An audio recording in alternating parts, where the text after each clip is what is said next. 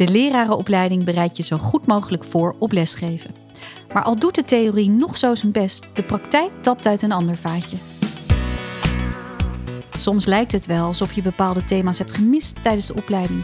Want hoe leg je iets ingewikkelds zo uit dat echt iedereen in de klas het snapt? En hoe voer je precies een oudergesprek? En wanneer is het nou echt het moment om een leerling de klas uit te sturen? Nou, je hoort het al. Lesgeven is meters maken, ervaringen opdoen en daarvan leren. Dat verschil tussen theorie en praktijk, daar gaan we het vandaag over hebben. Welkom bij Mijn Eerste Jaar voor de Klas, aflevering 3. Ik ben Tinka Terschegge. Ja, Maurice, Elisabeth, het is soms een harde overgang hè, van de theorie naar de praktijk. Kunnen jullie alvast een klein tipje van de sluier oplichten? Uh, ja, ik, wat ik gewoon heel heftig vond was dat uh, mijn opleiding eigenlijk een soort van crash course docentschap was. Uh, ik had nooit iets van een vak gevolgd over, over onderwijs. Dus toen ik mijn master ging doen, was het gelijk zo... Oké, en nu word je gelijk voor de klas gegooid. En binnen een maand stond ik les te geven. Dus dat was, dat was heel heftig. Ja, voor mij is het sowieso ook wel heftig. Ik volg het Zijnstroom traject aan de Hogeschool van Amsterdam.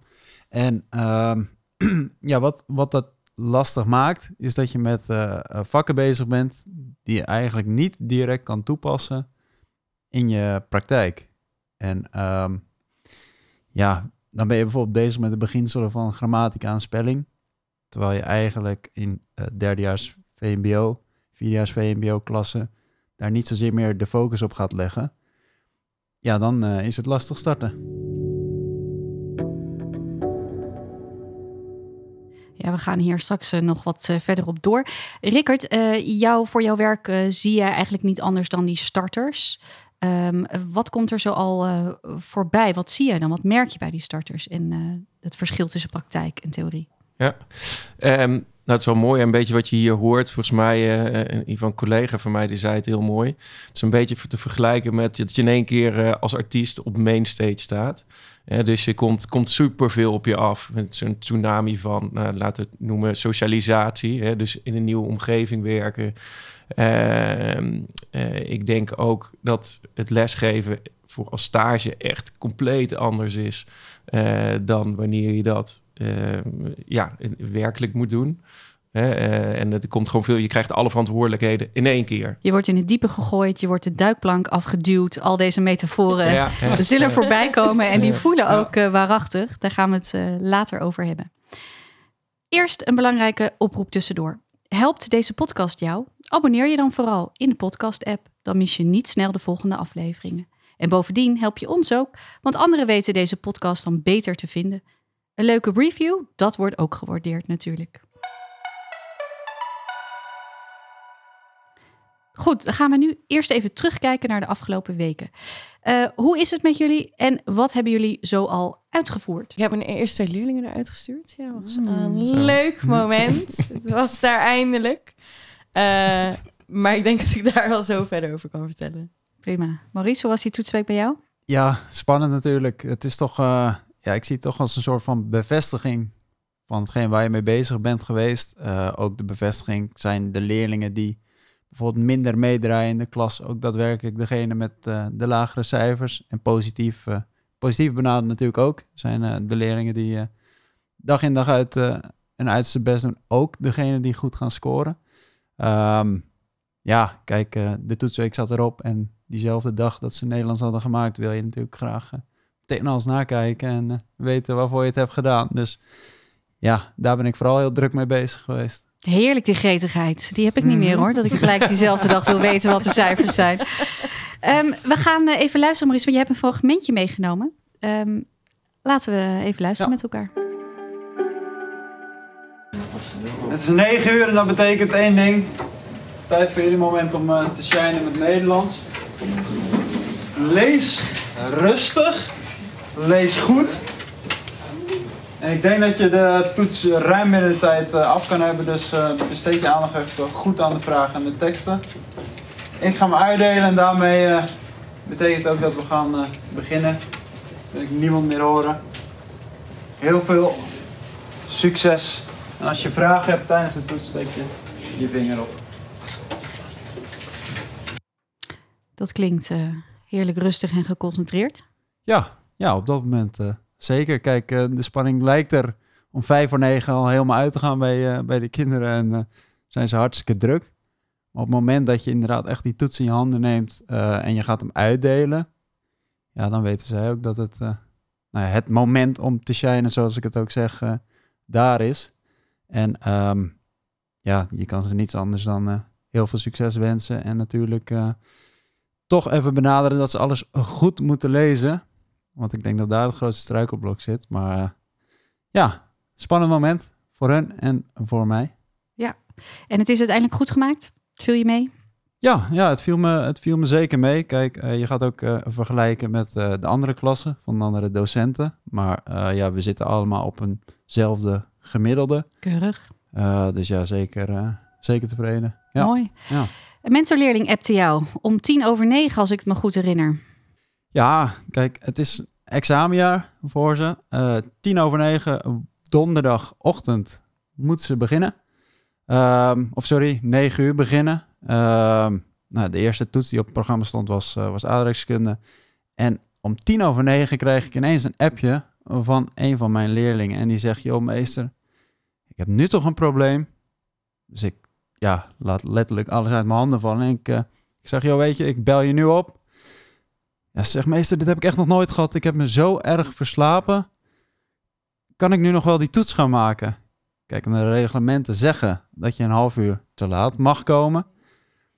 Maar ja, op het moment dat wij met elkaar bellen, is het inmiddels kwart over negen. En ik stel de vraag, joh, hoe ver is het lopen van je? Ja, of hoe ver is het om nu, of hoe lang doe je erover om nu naar school toe te komen? Ja, ja, misschien 10, 15 minuten. Ik zeg, maak je nu dan als de gaat klaar. En ga pyjama, gewoon hupsakee. rennen. Ja, gewoon rennen deze keer. Het Hoodie is misschien erover. niet heel fashionable, maar eh, zorg dat je naar binnen komt. En uiteindelijk, eh, nou ja, heeft ze het eh, in die zin gered. Dus Mhm. eh, weliswaar een half uurtje te laat en daardoor niet de toets volledig kunnen maken. Maar goed, eh, ja, haar energie en haar inzet, ja, dat was natuurlijk wel goed om te zien. Ja, Rickert, ik Mhm. vind het wel mooi dat het vertrouwen in de mentor dus zo hoog is dat je met zo'n probleem bij je mentor aanklopte. Ja, zeker. Ja, denk ik ook. En het, eh, het geeft in ieder geval aan dat zij het vertrouwen in jou heeft. En dat ze ja, eh, kan rekenen op dat jij daar ja, een soort van in dit geval misschien wel gaat redden. Hè, maar ook het advies nodig heeft. Ja. Ja, dus dit, eh, ja, dit zit goed, zou je kunnen zeggen. Ik vind het ook Ja. heel mooi Mhm. dat jouw eerste ingeving is... ik ga alles laten vallen en ik Ja, ga er nu ja. alles aan doen... Ja. om haar een goed gevoel te geven. Ik vind dat wel... Ja, dat is, dat is, dat zo'n mentor zou ik zelf ook wel willen. Thanks. Ja, Ik kan me ook nog voorstellen dat je inderdaad zegt, hoezo heb je niet twee wekkers gezet? Verdorie. Nou ja, op zich, kijk, die gedachten schieten wel door je. Ja, die gedachten heb je. Maar aan de andere kant denk je ook van ja, zij heeft nu een probleem. En ik kan het nu Ja, nog meer gaan benadrukken wat het probleem is. Maar ja, rennen naar school en Ja. zorgen dat je in het lokaal komt. Ja. Nou ja, en dat je dus ook zo snel die regels erbij hebt gehaald. Hè? Want dat is ook nog wel een goede. Hè, want je kan haar willen redden, maar ja, je je bent ook af tot afhankelijk van die regels. Ja. En die zaten dus mee. En je hebt ze snel erbij. Ja. Ja. Elisabeth, jij had er eh, twee uitgestuurd. Vertel. Eh, nou, dit, dit- was al sowieso een beetje mijn moeilijke groep. En het, zijn, het is een twee HAVO's. Ze zijn gewoon super druk, super enthousiast. Eh, alles wat in ze opkomt, dat wordt eh, eruit geschreeuwd. Wat wel soms Lekker primair. Lekker primair. Soms ook wel heel leuk, maar soms denk ik hoe, hoe, hè? Gewoon, gewoon verbazing vaak. En ik had ze, woensdagochtend had ik ze al. en toen waren ze al heel druk. En toen dacht ik, oh, dit gaat gewoon niet werken. Zo, zo gaan we het gewoon niet redden tot aan de toetsweek. En ga ik jullie gewoon niet kunnen, kunnen klaarstomen voor die toets. Dus ik had toen al gezegd, luister, jullie gedrag moet gewoon echt beter. Want zo gaan we, zo kunnen we niet verder met elkaar. En toen had ik al woensdagochtend gezegd van, nou, ik zit erover na te denken om... eh, om, om iemand eruit te sturen, zeg maar, mijn grens wel een beetje bereikt. En toen heb ik dat uiteindelijk niet gedaan. En toen donderdag waren ze nog drukker. En toen dacht ik, oh, god, oh, god, oh, god, daar gaan we weer. Dus toen zei ik weer van, oké, gisteren was het ook al niet goed. Was jullie gedrag ook al niet, niet waar het moet zijn. En nu zijn jullie weer zo bezig. Dit is wel echt mijn grens. En toen hebben ze tien minuten heel braaf hebben ze een, een documentaire gekeken, heel goed die vragen beantwoord. Toen ging het even heel goed en toen langzaamaan leidde het weer op. En toen dacht ik, ja, ik kan nu eigenlijk niet weer die waarschuwingen gaan geven. Dus toen dacht ik, nu moet ik mijn grens trekken. En toen eigenlijk bij de eerste leerling waar iets mee gebeurde, zij stond op een gegeven moment op en, en hing over iemand anders heen. Toen zei ik, ja, nee, ja, ga maar. Ga maar bij ons op school dat eh, een groene kaart halen en dan moeten ze naar verzuim. En dan moeten ze zelf de reden invullen waarom ze eruit zijn gestuurd. En dan komen ze aan het eind van de les komen ze terug. En dan schrijf ik de reden op. En dan kan je er samen uitkomen. Of je kan zeggen, we komen er niet samen uit. En er moet een, gesprek met de mentor of met de jaardagverantwoordelijke. Um, nou ja, zij zei van, ik, ik deed niks. Ik zei, nou ja, je stond hier over iemand heen. Ik heb net uitgelegd dat de hele klas een waarschuwing heeft gekregen dat ik er klaar mee ben.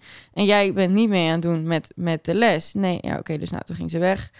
En toen zei ik, oké, ik wil dat jullie nu met z'n allemaal uh, in stilte gaan werken. Uh, en toen was er een leerling die sowieso de hele les al meer bezig was met wat er buiten gebeurde dan wat er binnen gebeurde. Met, oh, zijn vriendjes en die ken ik. En, uh.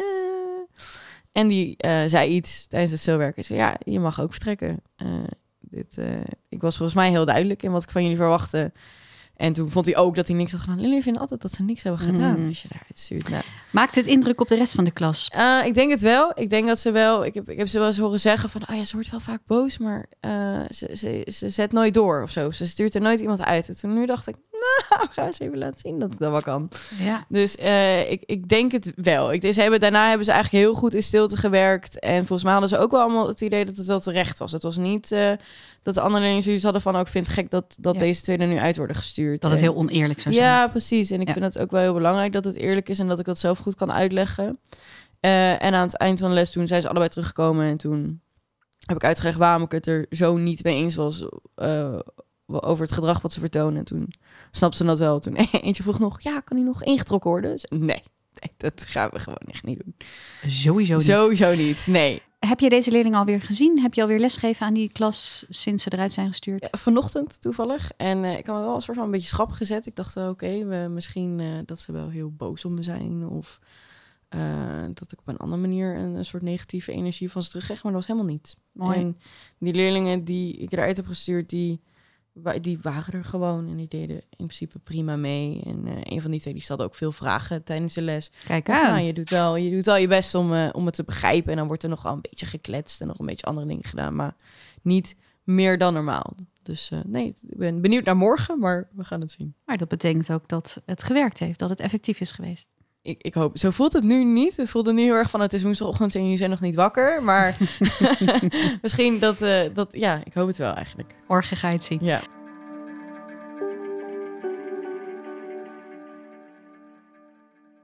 Tot slot, Maurice, jij hebt een, uh, een, ook een moeder aan de telefoon gehad. Niet alleen een leerling die uh, appt en te laat is, maar een moeder ook met een probleem.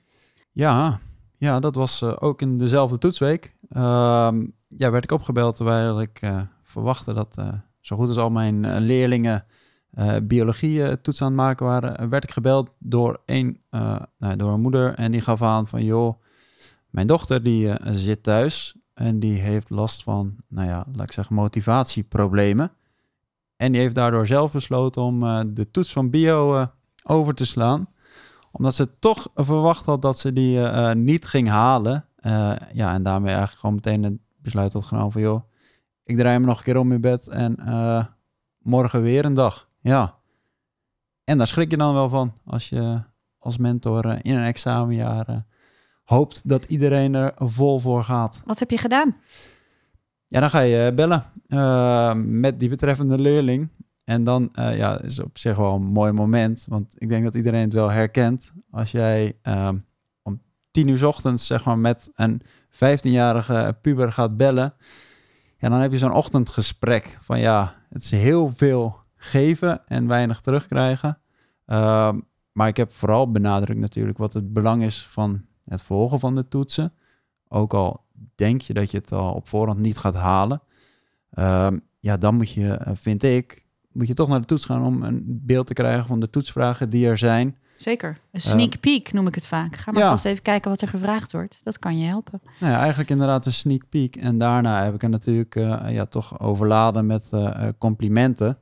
Want gek genoeg is het ook gewoon een leerling die uh, nou ja, goede scores kan halen.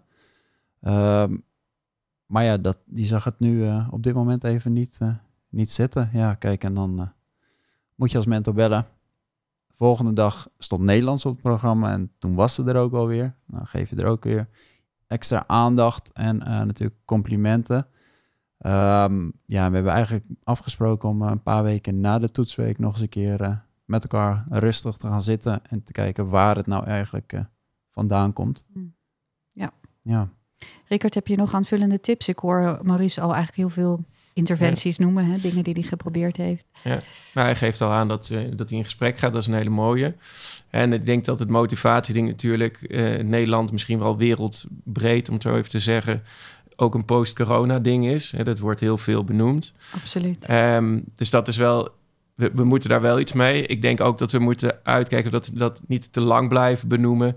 Dat het een soort verwachtingspatroon is wat we bij de leerlingen losmaken. Ik weet niet of dat in dit geval zo is hoor.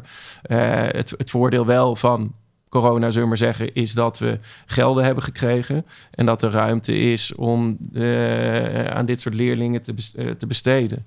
Ehm, wat wij doen is dat we bijvoorbeeld eh, leerlingen individueel begeleiden. Eh, nou, dat is zo'n individueel gesprek misschien wat jij gaat doen. Eh, en ik merk vooral bij jongens dat ze heel veel behoefte hebben aan korte, korte termijn doelen eigenlijk. Soms is het, het examen wel heel ver weg voor ze. En je moet ze laten zien dat die, die stapjes, elk stapje wat ze behalen, bijdraagt aan dat doel van het examen en van wat ze later misschien willen gaan doen of worden. En dat helpt heel erg, denk ik. En altijd beredeneren ook wat, ze, ja, wat de reden is dat ze, eh, dat ze op school zijn. En dat ze een toets moeten maken. Ik denk dat dat heel, heel belangrijk is voor leerlingen om te horen. Het, het grotere plaatje. Ja. Ja. Ja. Ja, en wat ik zelf ook nog eh, nou ja, spannend vind eraan, is kijk, het gesprek dat we gaan voeren, dat, dat gaan we natuurlijk doen. Ehm, alleen, eh, ja, ik sta er zelf heel positief in. En ik wil graag iedereen heel erg motiveren. Maar toch is, zeg maar, als je geen motivatie hebt, ja, het is iets ongrijpbaars. Hmm. En eh, ik, ja, het is terecht ook wat je zegt. Ja, je moet het misschien niet te vaak gaan benoemen, maar die stapjes inzichtelijk maken. Dus ik denk dat ik er daar eh, vooral op ga, op Ja. ga gooien. Ja, kleine Ja. Ik vind het ook een mooie Ja. tip. Ja, Ik neem hem ook mee. Ja, zo naar, naar, naar een toetsweek bijvoorbeeld toe. En die toetsweek die draagt weer bij aan eh, een mooi rapport. Een mooi rapport draagt weer bij aan het behalen van het jaar. Het behalen van het jaar zorgt er dat je dichterbij bent. Dat je, bij dat je kok wil worden of dat je eh, jurist wil worden. Ik zeg maar wat.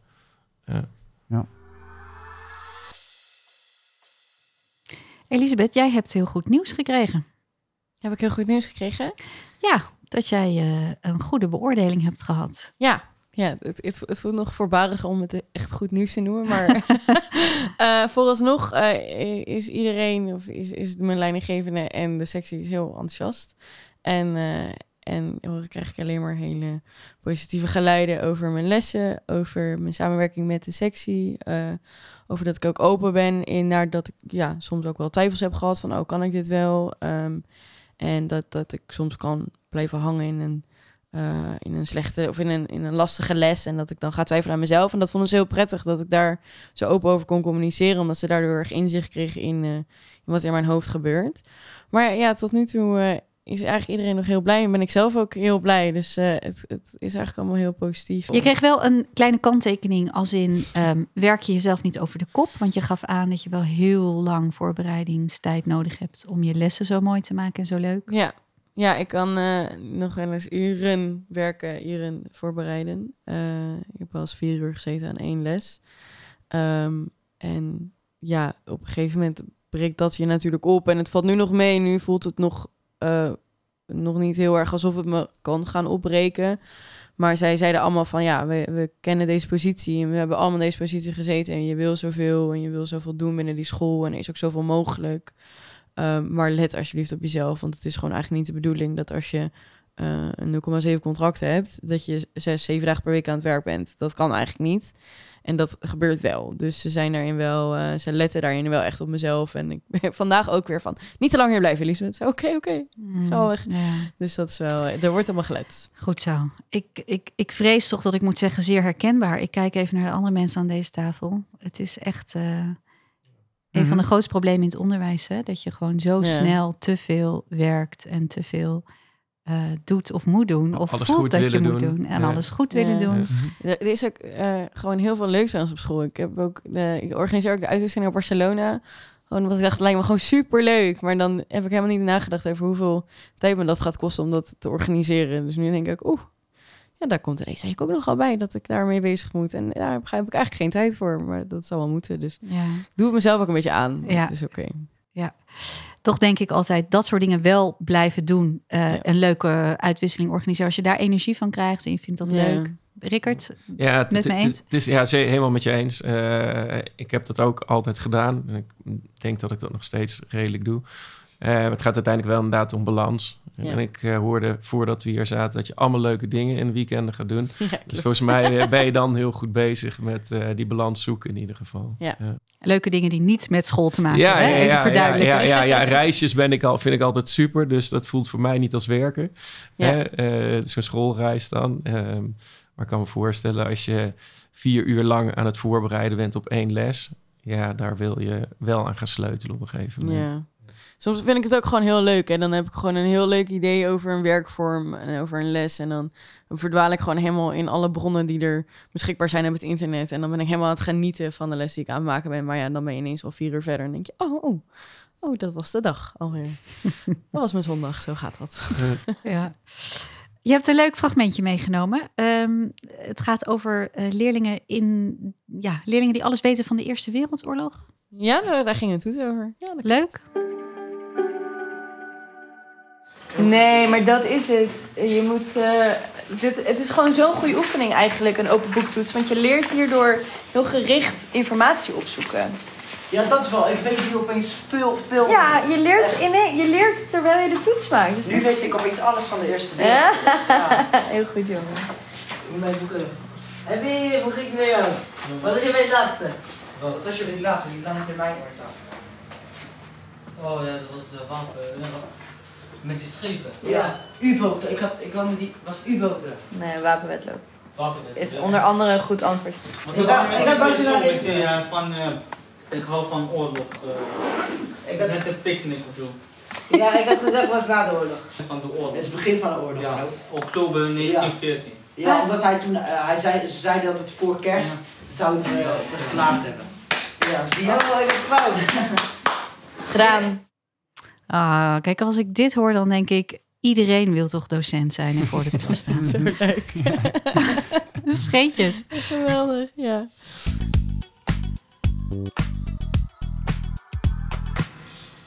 Dan gaan we nu dieper in op het thema van deze aflevering. Het verschil tussen de toch wel nou, veilige jaren van je opleiding... versus je handhaven voor een eh, groep met drukke pubers. Misschien wel dertig in één keer. Elisabeth, in hoeverre vind jij dat je goed voorbereid bent op de praktijk? Ja, ja ik, ben, ik ben daar niet heel positief over eigenlijk. Ik, eh, ik miste gewoon echt veel dingen binnen mijn opleiding waarvan ik dan nu denk, oh, ik had dat wel graag eh, meer willen horen. Ik had daar wel graag meer, ik noem het als gereedschap, zeg maar. Nou, ik vind dat een opleiding een soort bepaald soort gereedschap kan aanbieden waar je zelf dan iets mee kan bouwen of zelf iets mee kan. Eh, en er zijn gewoon heel veel dingen waarvan ik het idee heb dat ik het zelf heb moeten uitvinden of zelf heb moeten ontdekken. Eh, en we hebben echt wel wat leuke werkvormen geleerd eh, tijdens de opleiding die we dan ook zelf gingen doen. Dus dan voel je ook weer een beetje een leerling en dan weet je ook hoe leerlingen dat ervaren. Maar ik miste heel erg een, een vakinhoudelijk vak waarbij ik gewoon even alle informatie van de tien tijdvakken zelf weer even moest leren. Want dat is voor mij gewoon super lang geleden. Eh, ik mis, de, ik mis hem ook een beetje eh, het verschil in eh, lesgeven voor klas 1 en lesgeven voor klas 6. Dat heb, dat heb ik ook niet gehad op de opleiding. Dus ineens begon ik, ik begon mijn stage bij 3 HAVO en toen ging ik naar 5 VWO. En ineens dacht ik, oh, het niveau moet zoveel hoger. Maar ik weet eigenlijk helemaal niet hoe ik dat moet doen. Hoe leg ik die lat ineens zoveel hoger, ook voor die leerlingen? Ehm, En pedagogisch moet je ook toch echt wat anders doen in 3 haven dan in 5V. Ja, en ik, en ik kan me heel goed voorstellen dat pedagogisch heel moeilijk is om aan te leren, omdat dat echt een. De, ja, iedere situatie is anders. Dus je kan dat bijna niet voorkouwen, want ja, je weet nooit wat je kan verwachten. Maar als het vakinhoudelijk in principe qua niveau zou je dat best wel makkelijk kunnen aanleren. Eh, dus dat, dat verschil vond ik vrij groot. En ik zou- had gewoon graag gewild dat we met, met de opleiding een hele studiewijzer gingen maken. En dat je een hele lessenreeks ging opbouwen. En waar werken we nou precies naartoe in tien lessen? In plaats van dat ik vond het heel per les gericht eigenlijk. En dat, dat zijn allemaal dingen die ik miste. Oké. Dat, dat, is, dat is een stevige lijst. Heel goed. Ja, ongetwijfeld zijn er meer mensen die voelen dat er hiaten zijn. Eh, en, en die toch eh, in, in shock zijn van die, van die heftige praktijk. Ja. Ehm, eh, er zijn ook vast goede dingen geweest in die opleiding. Kun je er een aantal noemen? Er zijn ook wel goede dingen geweest binnen mijn opleiding. Ik vond mijn hoofdrichting heel interessant. Ik heb militaire geschiedenis gedaan. Ehm, en ik heb daar ineens heel goed academisch onderzoek leren doen. En dat vond ik wel heel tof. Want dat leer je natuurlijk ook wel bij je bachelor. Maar bij mijn master hadden we een onderzoek gedaan... wat daar zo goed voor leende... dat ik ineens helemaal het academisch... eh, eh, onderzoek door heb. En wat ik nu ook wel gewoon goed kan gebruiken bij bijvoorbeeld mijn drie VWO-klas, waarvan ik dan wil dat ze een essay schrijven. Hoe bouw je dat nou op? Wat zijn nou belangrijke dingen die je daarin moet zetten? Wat zit er in je inleiding? Hoe ga je om met brongebruik? En ja, sommige dingen moeten gewoon, moesten voor mezelf op zo'n op zo'n plek vallen. En het is jammer dat het pas in mijn master gebeurt. Maar het is wel fijn voor mijn masterscriptie geweest. Ehm, maar dus dat, dat vond ik echt heel tof. En eh, ja, de verschillende werkvormen heb ik ook wel echt, eh, wel echt heel leuk gevonden. Ik heb een keer op een tafel gestaan eh, om na te doen hoe, hoe boeren gingen protesteren tegen hoge pieven in de politiek. En dat vond ik heel tof, want je hebt wel... ja, je krijgt wel echt dat, dat gevoel van het onderwijs en wat het je kan brengen en wat, welk gevoel het je kan geven. Dus dat vond ik wel ook echt wel heel leuk en dat heeft me ook wel inspiratie gebracht. En academisch onderzoek doen kan je straks ook helpen als je een profielwerkstuk moet gaan begeleiden. Ja. Ja, ik heb dat ook al gedaan, zelfs eh, tijdens mijn stage. En dat heeft inderdaad zeker geholpen. Ja, 100%. Jij eh, zit natuurlijk in een iets andere situatie, want jij doet een zijstroom, zij-instroomtraject. Ja. Ehm, wat vind jij van het verschil tussen de praktijk en de theorie? Ehm, ja, het, het sluit nog niet echt eh, heel lekker aan, om het eh, zo maar even te noemen. Ehm, wat ik bijvoorbeeld heel graag zou willen, is dat je start met toch een stukje pedagogiek. Ik heb hiervoor dan als, als financieel adviseur gewerkt bij de bank. Nou, dan werk je vooral met wat oudere klanten. en eh, ja, nu sta je ineens voor een groep eh, eh, pubers, waarvan je, nou ja, ik heb zelf geen kinderen. Ik heb ook geen neefjes, nichtjes in die leeftijd. Dus ik ja, kan me soms niet zo goed voorstellen waar ze allemaal mee bezig zijn, los van wat ik zie op school. Maar dan zou het wel lekker zijn om, ja, om wat meer te weten over hun ontwikkeling. Ehm, ja, kijk, en verder, eh, ehm, ik ben net begonnen. Ik ben nu eh, even ruim een half jaar eh, bezig. En eh, ja, ik laat ook eigenlijk in die zin alles eh, op me afkomen. Maar dat is wel één puntje wat me direct is opgevallen. Ja. Rickert, heb jij, eh, hoor jij dit vaker? Dat er een, eh, ja, dat mensen toch wel struggelen met het verschil en, en die, die heftige praktijk? Ja, ja, een beetje waar we net ook over begonnen, denk ik. Hè? Die tsunami van werk die op je afkomt. Ik zou ook zeggen, in, in, met name in de opleidingen, eh, besteed aandacht aan samenwerken. Dan, dat je in ieder geval veel minder alleen ervoor staat op het moment dat je begint. Ik denk dat dat echt een, eh, een goed hulpmiddel zou zijn. Eh, in de opleiding gebeurt dat, wordt eigenlijk weinig aandacht aan besteed. En eigenlijk ook op het moment dat je docent bent. Want de docent stapt de deur in en staat voor een klas. En dan Ja. moet je het gaan doen. Dat moment kun je Ja. toch Ja. ook niet echt, je kunt er ook niet echt omheen. Je moet gewoon op een gegeven moment er gaan is staan en het gaan doen. Is dat zo? Nou, Eh, Zijn er geen andere mogelijkheden? hè? Er wordt natuurlijk veel eh, de laatste jaren ook over teamteaching gesproken. oké. Zijn dat geen hele mooie opties? Hè? Dus denk aan een senior en een junior rol, een beetje vanuit het bedrijfsleven. En niet de mooiste terminologie die ik misschien inzet, maar je begrijpt wat ik bedoel. Ja. Hè? Dus daar zou denk ik eh, veel meer samenwerking kunnen plaatsvinden op die manier. Oké. Hoe landt dit bij jullie? Co-teaching. dus eh, het idee dat je met een collega samen misschien een, een grote groep instructie geeft of eh, een lessenserie samen maakt. Ja, ja, ik, ja ik ben, ik ben, misschien ben ik meer met jou eens, Stika, van misschien moet je wel gewoon voor die leeuw gegooid worden. En is dat een manier om te leren. En wat ik wel heel erg heb gemerkt met alle docenten die ik heb gesproken, die zeggen bijna allemaal, ik weet niet waarom ze allemaal vijf jaar zeggen, maar ze zeggen bijna allemaal, na vijf jaar had ik pas door wat ik aan het doen was.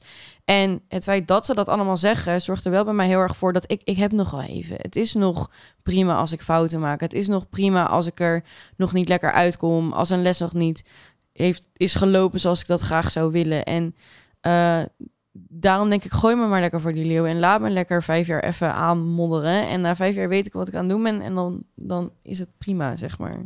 Helemaal mee eens. En het kan ook beide, hè. Dus uh, het alleen voor de leeuwen staan en het samenwerken, denk Ja, ik. dat is waar. Ja, en ehm, dat aanmodderen is volgens mij een hartstikke mooie. We zijn alleen daar denk ik heel kritisch over. Maatschappelijk gezien bijna en uit heel veel onderzoeken eh, worden we daar ook op afgerekend.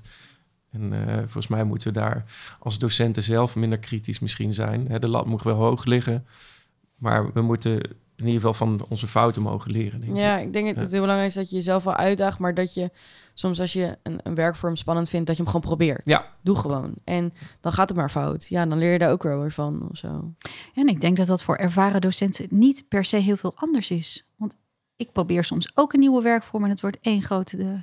Ja, ja, Ja, het is interessant wat je zegt, want die vijf jaar, hè, die wordt dan genoemd. En ben je er dan? Ja. Dan ben je dus docent. Ik weet niet of dat de bewering daarachter is. Eh, en ik, je ik, bent ik al ben- docent. Ik, ik hoop Ja. dat je over tien jaar ook nog zegt van... eh, ik heb nog veel te leren. Ja, dat is... Eh, alleen dan weer op hele andere vlakken en andere gebieden. Dus volgens mij moeten we daar ook een beetje naartoe bewegen. Dus dat je een, na zeg maar je studie heb je je inductieprogramma... en zou je daarna naar een leven lang leren moeten streven. Ja.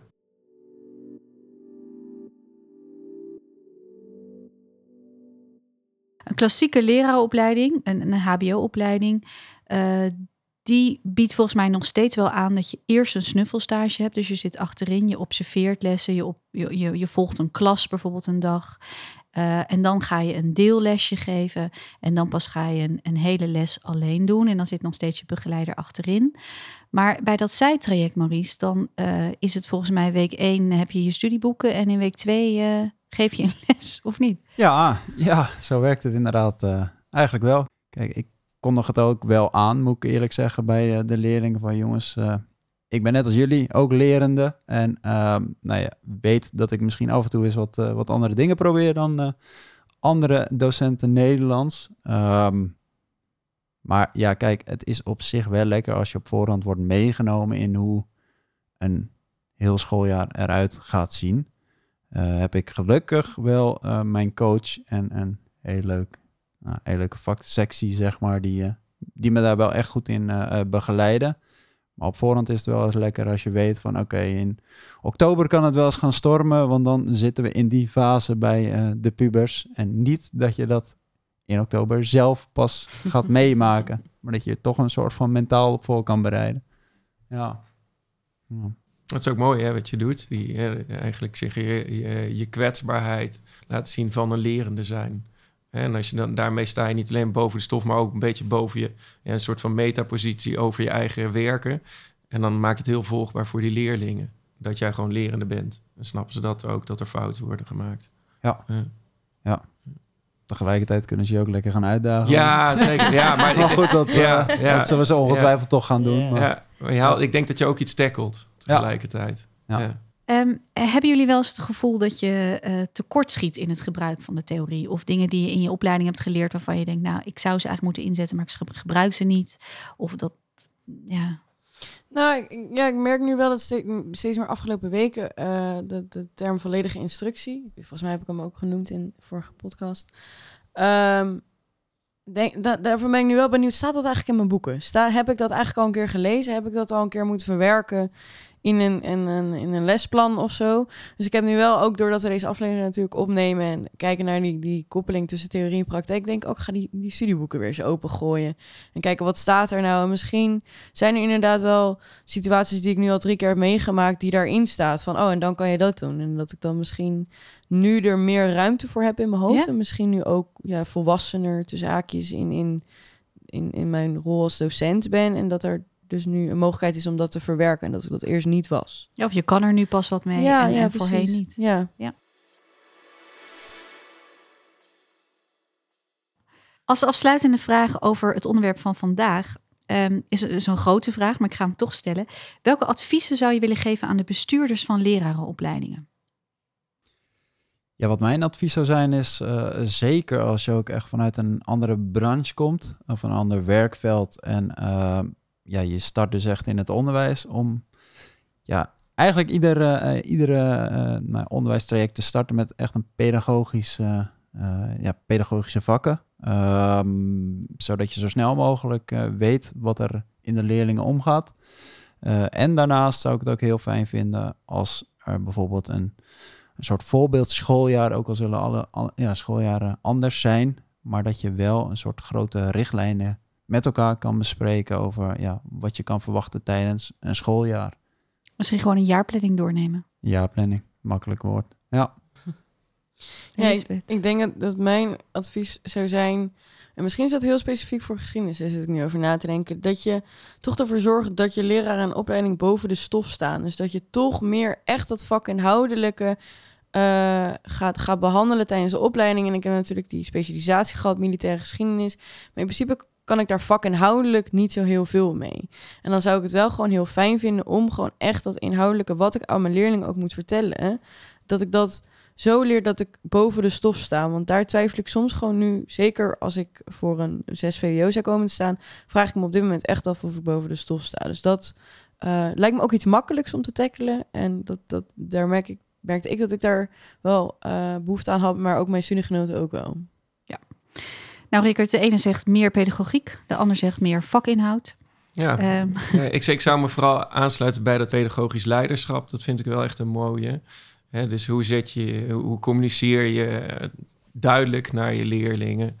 Eh nou ja, en wat ik net ook al eerder benoemde, ja, het samenwerken. Ik vind het echt een hele belangrijke. En, en, en, ja, dus ik zou daar echt wel de nadruk op willen leggen. Ja. Leren samenwerken. Dan gaan we nu naar de luisteraars, want er zijn vragen binnengekomen. Dat vinden we heel leuk. Spits je oren, Rickert. Mhm. Eh, we gaan er allemaal wat van vinden hoor. Deze eerste vraag is van Jasper Woerdenburg. In de vorige aflevering hadden jullie het erover. En ja, ook ik heb er een wat lastigere klas tussen zitten. Ik begin de les dan met lichte zenuwen. Je wil natuurlijk niet uitstralen dat je het lastig vindt, maar ik heb het gevoel dat ik dat toch niet kan verhullen. Hopelijk heeft Rickard of iemand anders voor jullie een advies. Ja, eh, ja, Maries zei net eigenlijk al een beetje, vond ik. Hè, die, die toonde daar een soort van zijn kwetsbaarheid. Hè. Volgens mij is dat... eh, nee, ik doe dat zelf ook wel eens. Als je dan echt... Hè, want als ze het toch al zien... en je hebt het gevoel dat ze het al zien... ja, waarom zou je het dan ook niet gewoon zeggen?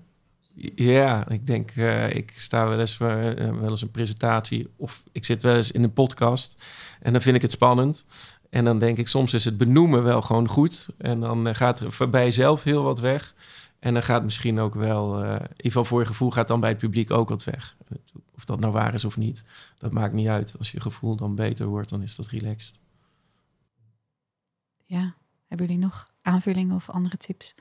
Nee, dit, dit, ik, ik ervaar dit ook nog. Dus ik, eh, ik- ja, misschien ervaring. Gewoon blijven doen. Benoemen zou ik ook zeggen. Probeer er een grap van te maken. hè. Probeer hem luchtig te maken. Eh, dat scheelt altijd. Ja, en ik denk, ja, weet dat die ene klas er gewoon altijd tussen zit. Ja, ja, ook dat was heel troostrijk, hè? ja, ja toch wel. Ja. Ja. Acceptatie. Ja. Ja. Nou, Jasper, we wensen je in ieder geval succes met die ene rotklas. En, ehm, en, en, en, en ga het uitproberen. Benoemen en maak een grap. En we hebben ook een andere vraag binnengekregen van Zola. Zola Verwild. Ik heb een leerling vooraan in de klas zitten. Die kijkt me continu aan met een blik van afkeuring, ook wel verveeld. Toch merk ik dat dit mij onzeker maakt. Hebben jullie tips hiermee om te gaan? Eh, ik- klassieker ik- ook, hoor, Ja, dit. ja, ja, ja ik, ik, ik, heb, ik, ik, ik hoorde dit natuurlijk. En ik, ik moet dan ook altijd denken aan dat je ook wel eens zo'n leerling hebt die met alles meeknikt. En dat is, dat is dan het heerlijke gevoel. En dit is dan het omgekeerde gevoel. Je denkt van, die, jij begrijpt gewoon alles wat ik zeg. Ja. ja, en dit is dan het andere uiterste, zullen we maar zeggen. Eh, al, al twijfel ik, eh, ook hier, hier moet je altijd over in gesprek gaan, denk ik. Als dit al een lessen voortduurt, dan ga je het natuurlijk gewoon de vraag een keer stellen na een les van, ja, wat leeft er nou? Eh, en dan denk ik eigenlijk dat het antwoord waarschijnlijk helemaal niet is wat jij in je gedachten hebt. Dat het allemaal best wel meevalt. Stel je voor dat het dan nog steeds overeenkomt. Ehm, ja, wat ik, eh, wat ik wel eens zeg hè, dan, eh, met leerlingen. Ja, voor mij eh, mogen jullie me allemaal een eikel op dit moment vinden. Zolang er maar het leerproces plaatsvindt. Dat vind ik dan heel belangrijk. En want ja, soms ben ik dan ook een eikel. Dan moet er even ja, aan getrokken worden. Ja, en eh, ja, je kan niet altijd eh, door iedereen gemogen worden als docent. En dat moet je denk ik toch op een gegeven moment accepteren. Ik heb ook wel zo'n leerling die zei, iedere keer als ik iets ging uitleggen, dan keek ze me heel geïrriteerd aan. Eh, dus ik zei op een gegeven moment tegen haar van, nou ja, ja ben je nou zo zagrijnig? En toen zei ze, nee, dat is gewoon mijn gezicht. Maar nu sinds vorige week ehm, is haar nieuwe ding is aan mij vertellen eh, welke jongens ze allemaal heeft gezien op het schoolplein. En dat ze met jongens aan het Snapchatten is. En ze vindt het geweldig om dit aan mij te vertellen. Dus kwam vandaag, zag ik ook, vrouw, ik heb zoveel verhalen, ik wil het gelijk delen. Zo, dus, de, en nu kijk ze nooit meer zagrijnig. Ik wou zeggen, ze was er toch een ander hoofd Ja. en nu denk ik, ja, volgens mij is zij gewoon een ontzettende kat uit de boomkijker. En gaat zij dus heel goed op die relatie. En uh, duurde dat gewoon even voordat ze mij ja, misschien wel vertrouwde. Misschien is dat wel ook een ding bij leerlingen, vertrouwen. Ja. Mooi. Dank Jasper en Sola voor jullie interessante vragen. En elke vraag is welkom, dus leuk als jullie meedoen. Heb je ook een vraag, mail die dan naar redactie@nextepisode.audio. Ik herhaal, redactie@nextepisode.audio. En wie weet behandelen we jouw vraag eind december in de volgende aflevering van Mijn Eerste Jaar voor de Klas.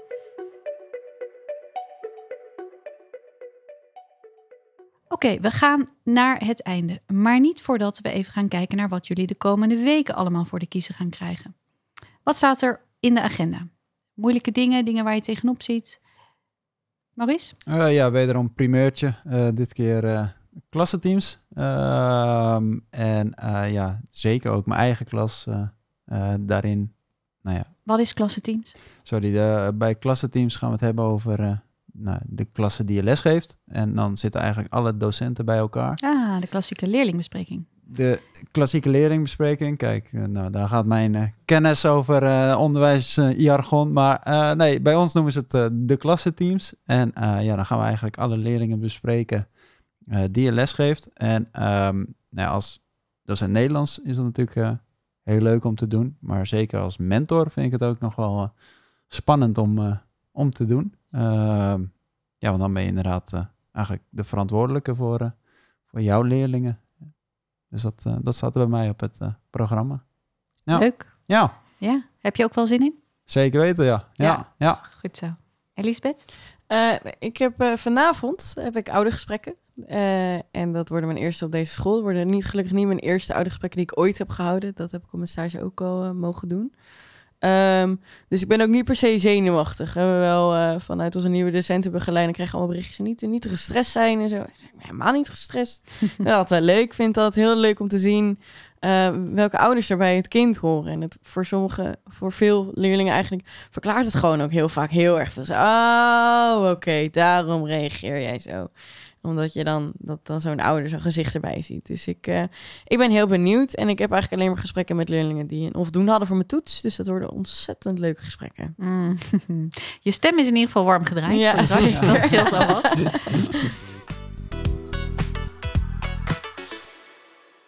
Heel veel succes weer de komende weken op school voor de klas. En over een maand zie ik jullie weer terug voor aflevering 4.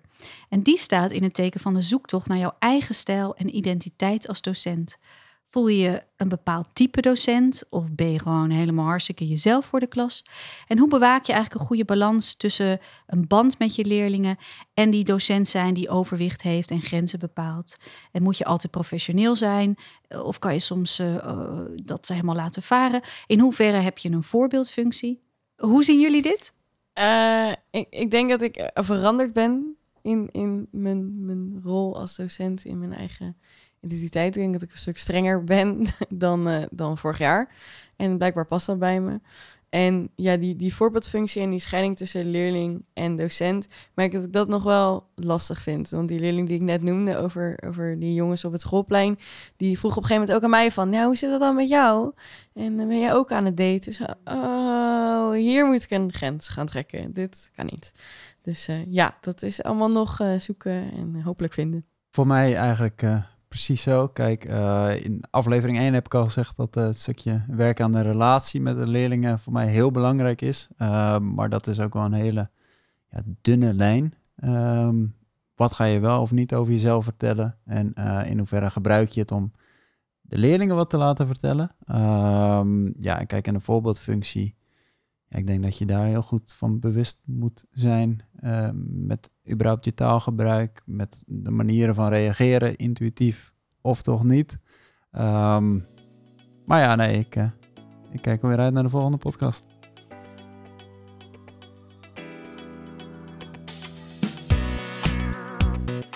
Deze podcast is een productie van Next Episode in opdracht van de VO-raad. Audiodesign werd verzorgd door Studio Cloak. De eindredactie was in handen van Robert Doggers. En de presentatie doe ik, Tinka Terscheffert.